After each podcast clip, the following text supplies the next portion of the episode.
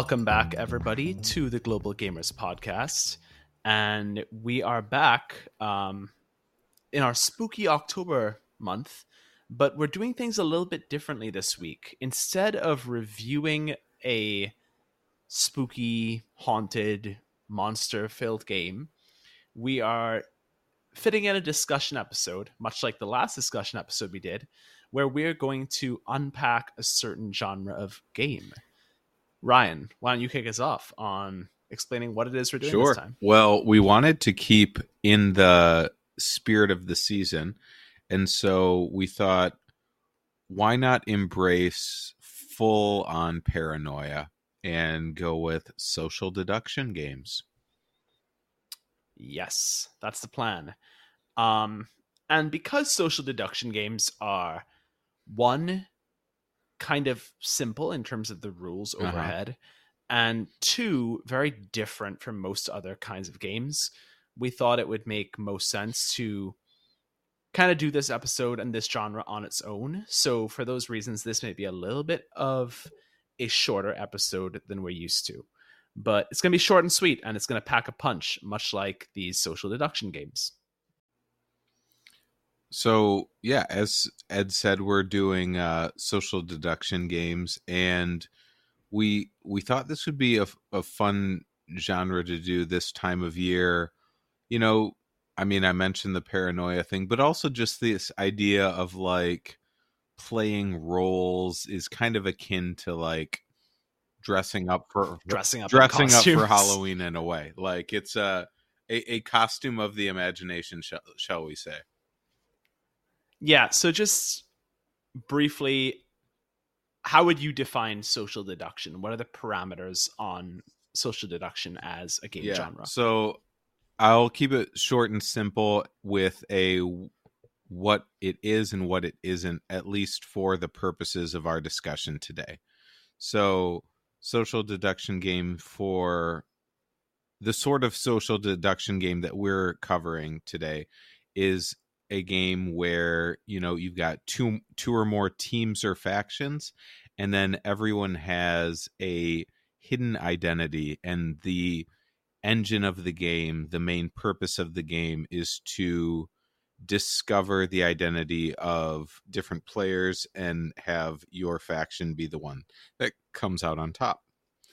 And by the same token you know there are other I feel like this is a subgenre of party games in my mind, at least, because you have kind of because you have yeah. plenty of other party games where deduction is in play, but you're trying to deduce something that is a little bit more removed from the players themselves, whether that be, you know, trying to guess certain key words in a game like Codenames or whether you're trying to guess say um you know a game like monikers where you're you know basically playing charades and trying to guess what people are acting out you know? So we're leaving out those kinds of games even though they involve some degree of deduction and focusing more on the ones where the form of deduction is based on the hidden motives and identities of the players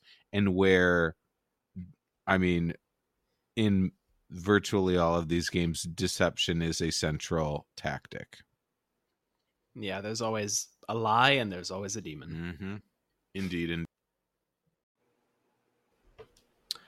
Right. So the first really big question we had going into this, um, for how we want to kind of lay this out, is um, kind of doing like a tips and strategies equivalent for this genre for how best to I mean, like how how best to like strategize playing a social deduction game and how best to enjoy the experience. And, And- I want to call attention to that for specific reasons that we can unpack as we go. yeah, yeah, but I mean, like you said, this isn't tips and tricks for like how to win a one particular social deduction game. This is more like a meta level, like you know. We've already touched on what are some of the common threads that tie games in this genre together. How do you go about enjoying playing them or like you know have a you know fun time that's like equal parts like enjoyment of the experience and like feeling like you're doing decently well at it in the meantime. Yeah so as we mentioned in the kind of definition overview social deduction is very different from most other types of games because there's not so many pieces on a board or anything like that. Um it's more just like somebody explains rules you got to sign your role in whatever way that shows up and then you just go um and what's like interesting about that is it means that most of the gameplay is just kind of on you as an individual and on your group in terms of how you balance the group dynamics. Well, right.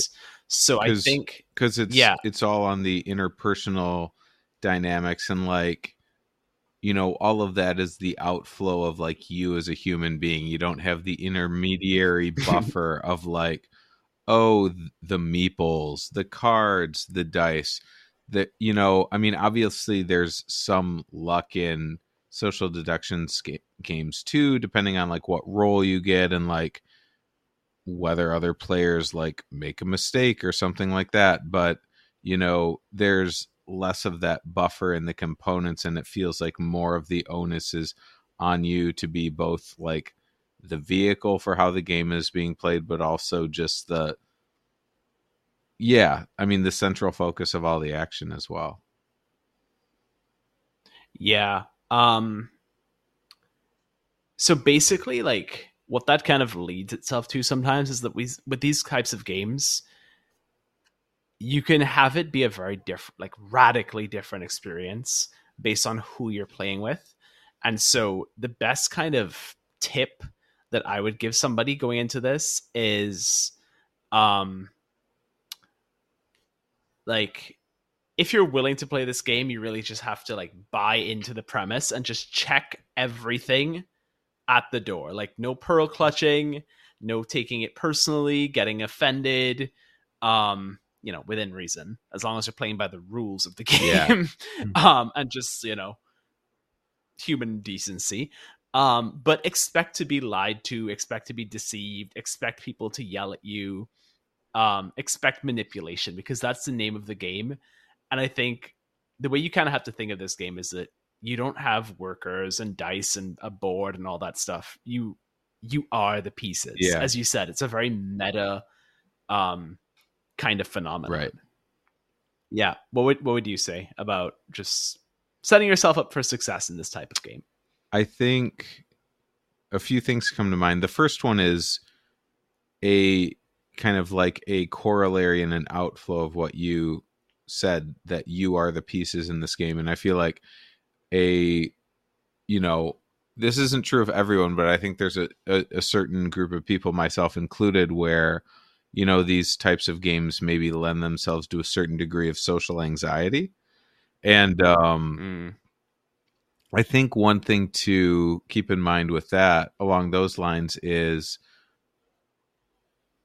you know it's it can be easy easy and even like a little bit glib to say fake it until you make it but i think in this game in this sort of game you it tends to be more enjoyable and it tends to be a little bit more fluid and natural feeling if you if you like try to let go of some of those inhibitions not just in the sense that you were talking about about you know like being open to like deception within the parameters of the game, but also in the sense that not taking it personally how the game turns out, just because, like, because there aren't those intermediary buffers like the meeples and the cards and the things, you are going to feel like it's more on you and your own performance. And so, yeah. like, I, I do like that these games are often not that long, so you can play multiple rounds right in a go back you know, back to back because that kind of reinforces this idea that no single iteration of this game matters and just that mental note to yourself that like the stakes aren't that high at the end of the day like in kind of a like juxtaposition type situation can even sometimes be just that the like just the reassurance you need to take the edge off a little bit. Right yeah like honestly the more of these you can just play back to back the less anyone win is and i would say even the longest one of these i can think of Blood on the Clocktower and maybe resistance is a little bit up there Yeah. too like maybe an hour at most you can easily get two or three games in in a night Yeah. and like at the end of the day people spend so little time actually talking about the victory do you even remember It's a lot of, like- oftentimes after you've played a couple No, a lot of a lot of the like a lot of the the review is like talking about what happened in the middle. Yeah. About oh the time that you lied to me and the time that I thought this was happening, but actually this was happening, and I wish I could have told you this at the time. That's what that's what really is the fun part Yeah. of it.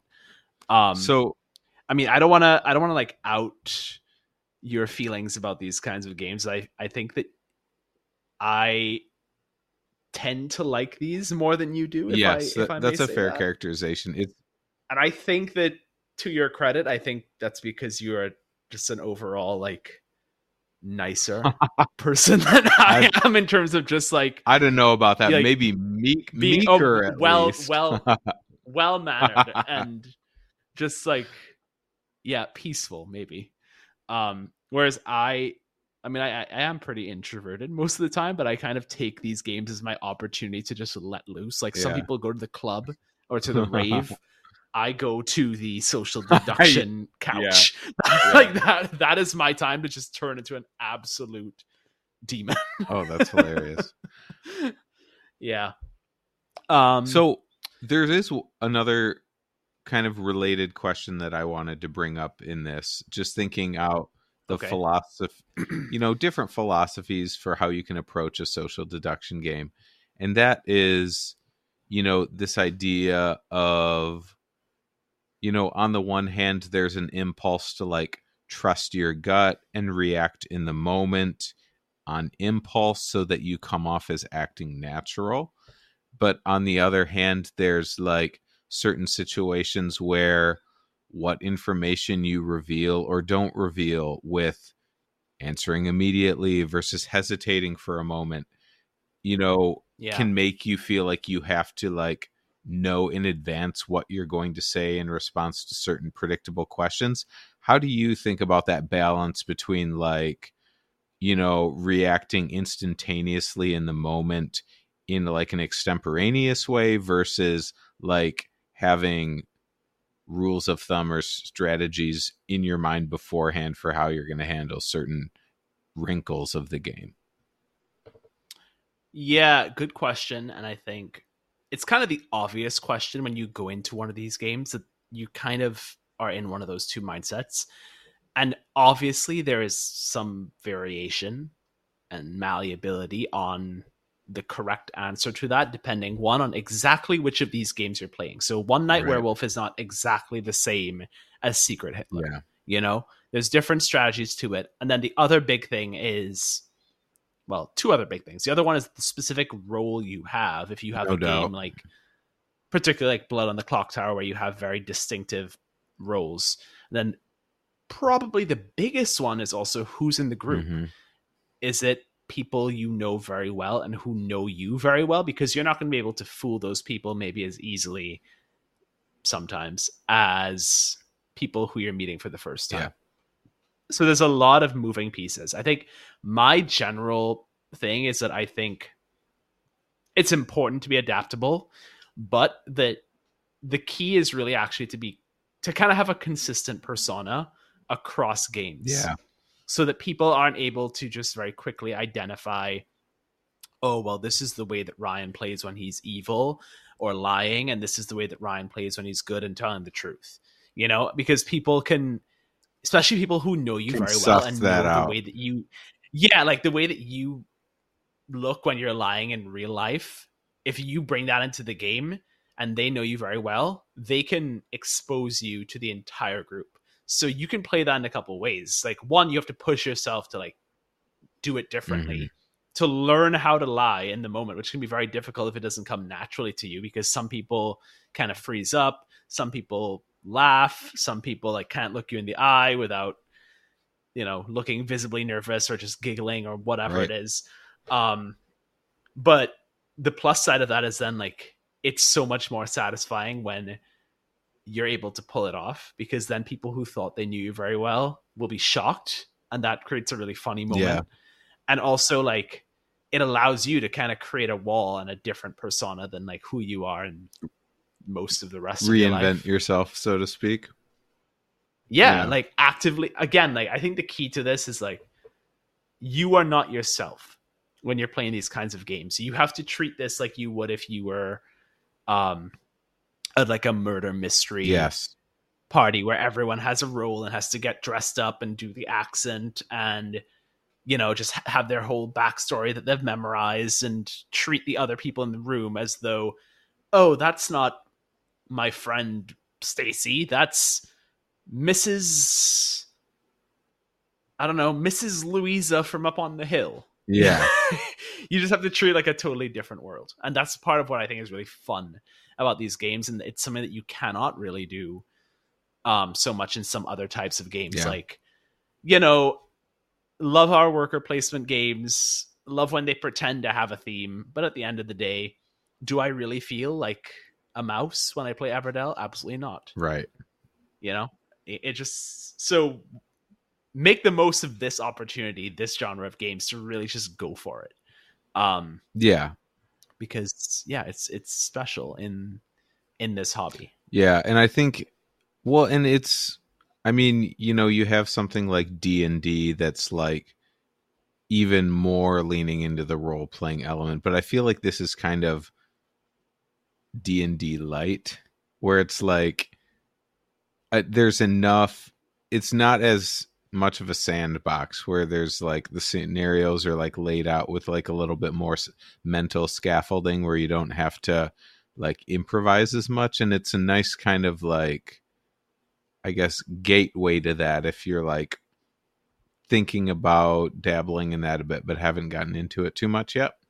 Um at least that's been my experience. But one other thing i wanted to add here is the fact that these games are you know generally relatively short. You know you can wrap up around in an hour or less for the majority of the social deduction games that come to mind for me. Kind of lends itself to this idea that you can you know experiment a little bit and like try on different Mhm. hats. Even if you know even if you have the same role like there are different, different ways ways, to play it. And like you know if you're gonna play th- two or three rounds of this in a day in a in a session like why not try wildly different things and just see what sticks and see what happens? It's like that makes the game more fun for everybody i think. And it also you know well yes i i think so but at the same time i i will hold firm to my approach that especially if you're trying to win cons- you want to be consistent.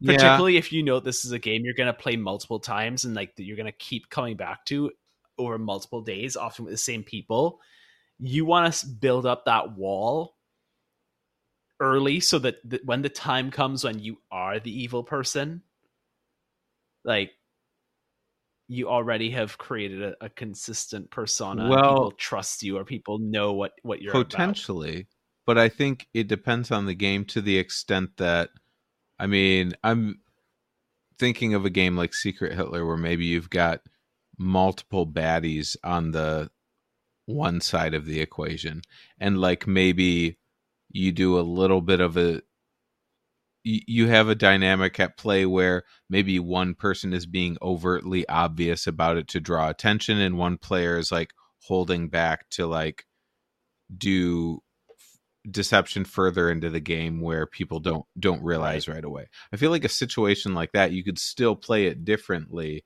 in an obvious way versus a non-obvious way and still stay true to like your overall goals for your team in the game. yeah i mean i can't really refute you on that because part of the point of these games is that there is no one way to play Right. it or to play it correctly. Like there's no this is what you need to do to get the points or to make the engine chain or Yeah. whatever. And that's what makes it so different and like Yeah. a much more free and fluid experience than what we normally play. Yes. Um, any anything else you want to say about just the overall vibe and strategies of how to survive your social deduction experience? Hmm. The only, the I think the only other thing that comes to mind is, you know, and this goes back a little bit to the episode we did on like hosting a successful game night, and Mhm. you know, regardless of how you play this, there's a level of like deception and like potentially social awkwardness that's like just hardwired into this genre that's not really escapable and that's not everybody's cup of tea. So i think it's helpful to cup in, keep in mind like who you're playing with and like catering this type of a game night to people that are comfortable in that setting. Yeah. Um, and I mean, I would, I think we can really just refer people to that episode for the details about how we think about that because Yeah. I know that we covered some deeper uh, ethical issues about how we feel about what's the right balance between including people and having an enjoyable experience for everybody who's involved and had some fun stories about that that we talked about back in that episode. Um cool So we've talked through some observations about like the me- sorts of mental shifts that these types of games require, and maybe to some extent the type of psychological fortitude they require. Um, yeah but if you were sitting down to give your platonic ideal of a social deduction game, what would be at the top of your list? um i'm gonna go with Blood on the Clocktower Mhm. So, Blood on the Clocktower may, depending on the audience for this, may be unfamiliar to some people because it is a newer game, but at the same time, it is kind of the new social deduction game.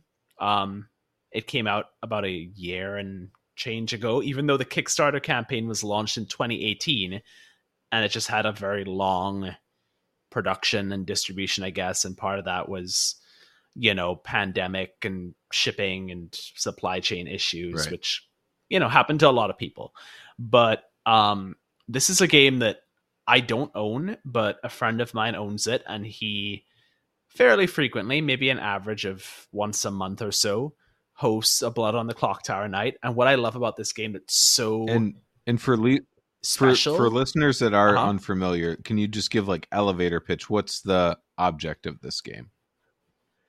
Oh, it's there's a demon that is running loose on the town, and the townsfolk have to try to figure out who the demon is before they all get killed off.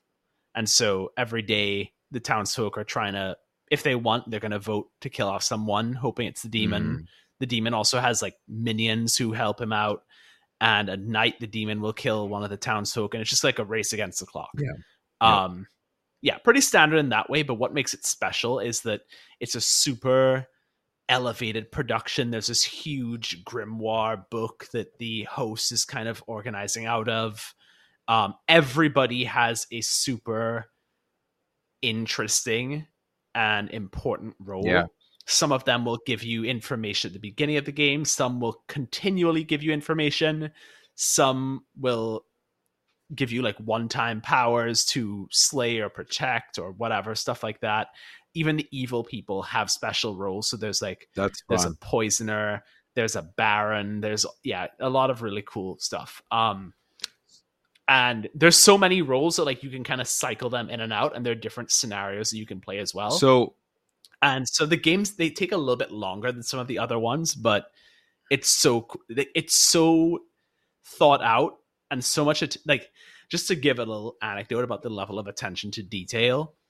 Um, they designed a role that you can throw in that is specifically designed to give to a townsfolk who well i don't know they technically wouldn't be a townsfolk i guess you wouldn't know what side they're on maybe but it's a role designed to give to someone who shows up late like mid game and just throw them in Genius.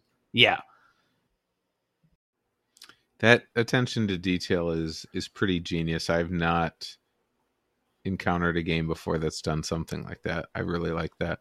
Uh yeah we've never actually used it because we usually wait until everyone who says they're showing up shows up even if it takes a couple extra you should minutes. do everyone a favor and but- just show up egregiously late sometime just to give everyone the Okay, pleasure see- of that role. well the fun thing is like usually we start at 7 and i usually end up showing up the last like time or two i've shown up at like 7.15 or 7.30 but it still ends up being perfectly fine because there's always new people that need so to i usually get show the up and he's still like explaining Yeah. yeah.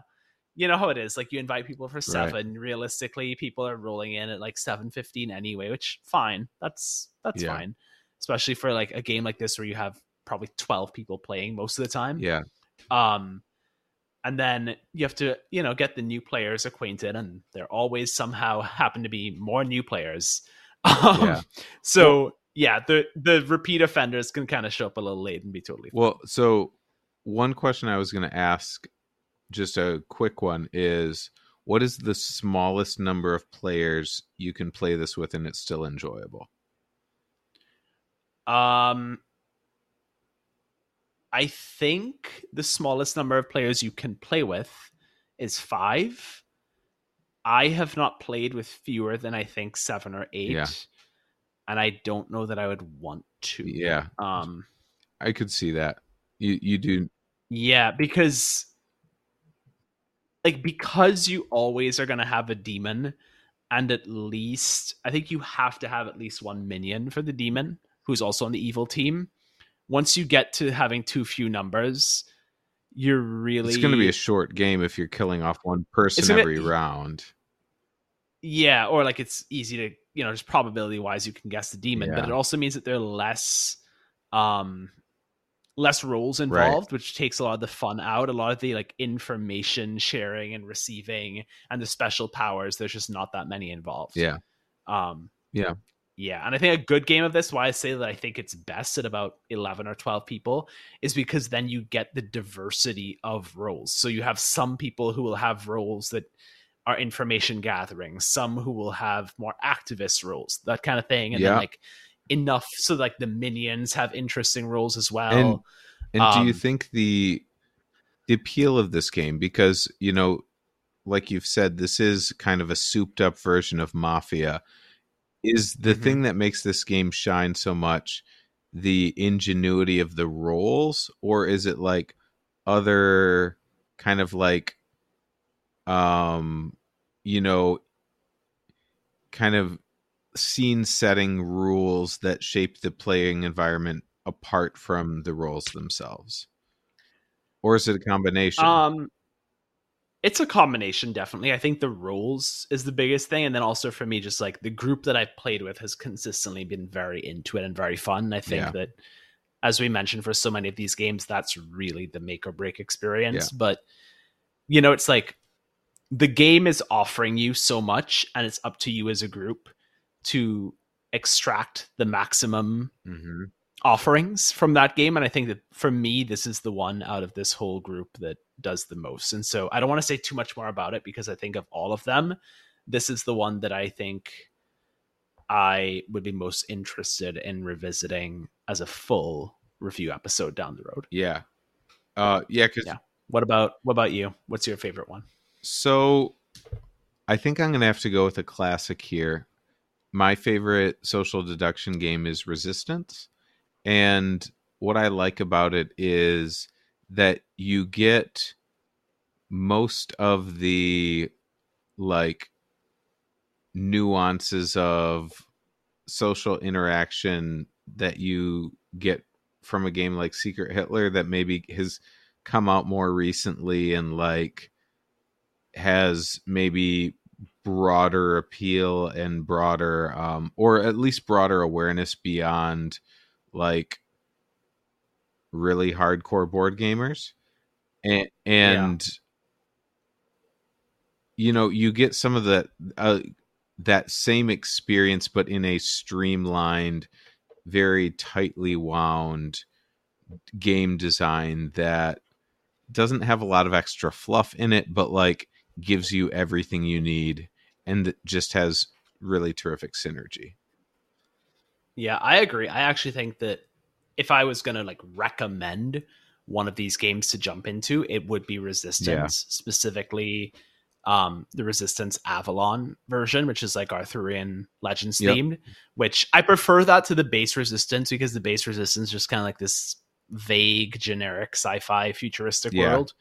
Um and also the Avalon version in terms of gameplay, it adds in some really cool um character roles you can use, which makes it a little bit closer to Blood on the Clocktower, Yes. but not quite to that level, but some interesting ones. Um yeah and yeah, again, Resistance like it's pretty low price point. It's been around a while. It's very consistent. I still see it on shelves all the time. Yeah. Um, and also, I mean, unlike Secret Hitler, um, I think Secret Hitler, for better or for worse, gets a lot of attention because of its name and the theme. But I think that Resistance, especially the Avalon, is a more fun, harmless theme than yeah yeah, Secret Hitler yeah the and I, I also just think it's a better game. I do wish that I think Secret Hitler has a really nice production, like the wooden um, president and chancellor those are things, the envelopes. Those are the all really components nice, are but- nice but i agree with you that like yeah in the day and age we're living in play acting um a fascist takeover feels a little bit gauche Yeah. um I think I'm just yeah. gonna I'm gonna hold out in the hope that maybe we'll get a nice like collector's edition of Resistance. that would be fun we'll have some upgraded components and artwork and all that stuff. I'm down for that. yeah absolutely there are a few other games i wanted to highlight here. I we don't usually make a practice of talking about games that we haven't played before but there are a few other games that i think fall in this genre that have gotten a lot of attention and i think are worth noting. And the the first one i want to talk about is um is called decrypto. And this game has the the distinction of being the only party game on BGG that is rated more highly than Blood on the Clocktower. And Wow. and so the way this game works is you are basically working as two rival teams of code breakers and you're on the one hand trying to decode messages from your teammates but on the other hand you're also interpreting co- uh, or intercepting codes from the opposing team and trying to crack their code as well. And so it's yeah just kind of a fun fun premise. I don't really know that much about the game beyond that the f- that basic setup and the fact that it you know got some generated some good buzz a few years ago and and uh has you know won some awards but that one's been on my on my radar and one that I was eager to check out. Uh the other I one I wanted to mention is kind of of a slightly similar vein but it is also a little a few years older. And this one so just to step back for a second um decrypto's from 2018 so it's been around for a few years and this other one is a 2016 game called captain sonar and in, I've never heard on that. It sounds like the name of a Nickelodeon show. yeah it kind of does but captain sonar is number nine in party games and this in this one you it's basically a team version of battleship in a way where you play two rival uh crews in submarines but each person has their own distinct role that they're contributing to the cause. You have a captain you have a chief mate you have an engineer you have a radio operator, and everyone's kind of doing their own little role in order to like outwit the other submarine crew. Mm, that sounds interesting. Yeah, I know. I'm thoroughly intrigued by that one as well. Yeah. Um, the only other one that I really want to mention, um, because it's a little bit different and also just a classic that I love, and it's really small, is Coup. Mm-hmm. Um, Coup is really fun. Um, kind of has the same generic futuristic sci-fi theme as the original Resistance, which is just a coincidence, I'm sure. Although it's the same publisher, so I don't know. Um, yeah, and then one thing that I'm, I honestly I don't know if I care enough to look into this, but you know how like there's One Night Ultimate Werewolf, right? Yeah. There's a whole bunch of them that are Hmm. like One Night Ultimate Aliens, One Night Ultimate Vampire, and like so I have Werewolf, and it just it has like a number one on the box. It's the first in that series, but there's so many of them. Like what? Why? There's there's so many, and are they actually different enough, or is this kind of like the horrified situation where it's the same game, just different coat of paint? I don't But- know. That's yeah. an interesting. That's another one that I mean, Were- One Night Werewolf. It's not my favorite one, but I would also say I'd give it a slight recommendation, especially like, um, it's a good travel game because it's so small and because the pieces are little like cardboard heavy duty chips. I've actually taken that game camping, Huh. Which can be pretty fun because you don't have to worry about you know cards blowing away off a table outdoors in the dark, that kind of thing. Fair and point. you know, werewolf in the woods can be kind of cool. Just to get back to our Halloween. Yeah, yeah, yeah. Yeah, but um, am I right to say I think that's that's all we had for social deduction? Yeah, I mean, we we hit on I think all the big ones that that we wanted to highlight, and kind of like did a little scene setting about the genre as a whole, and like what kind of mentality it you know this kind of game genre lends itself to.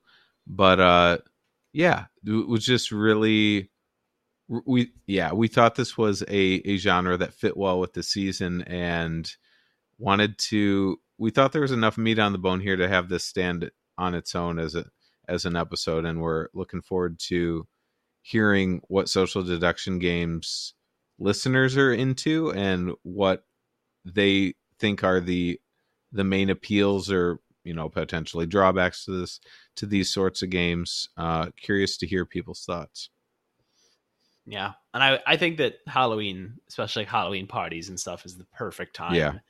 to throw these games into the mix. Absolutely. Because, you know what? If if you're if you're a little bit self conscious or uncertain about behaving a certain way yourself, just put your costume on and pretend it wasn't you the whole time. Anyway. exactly Yeah. Cool. Well, on that note, um, we'll be back next week, returning to our Halloween monster month of board games. reprising our and until yeah, then, reprising our roles as your guides through the games of through the through the corridors of spooky games for the season Yep.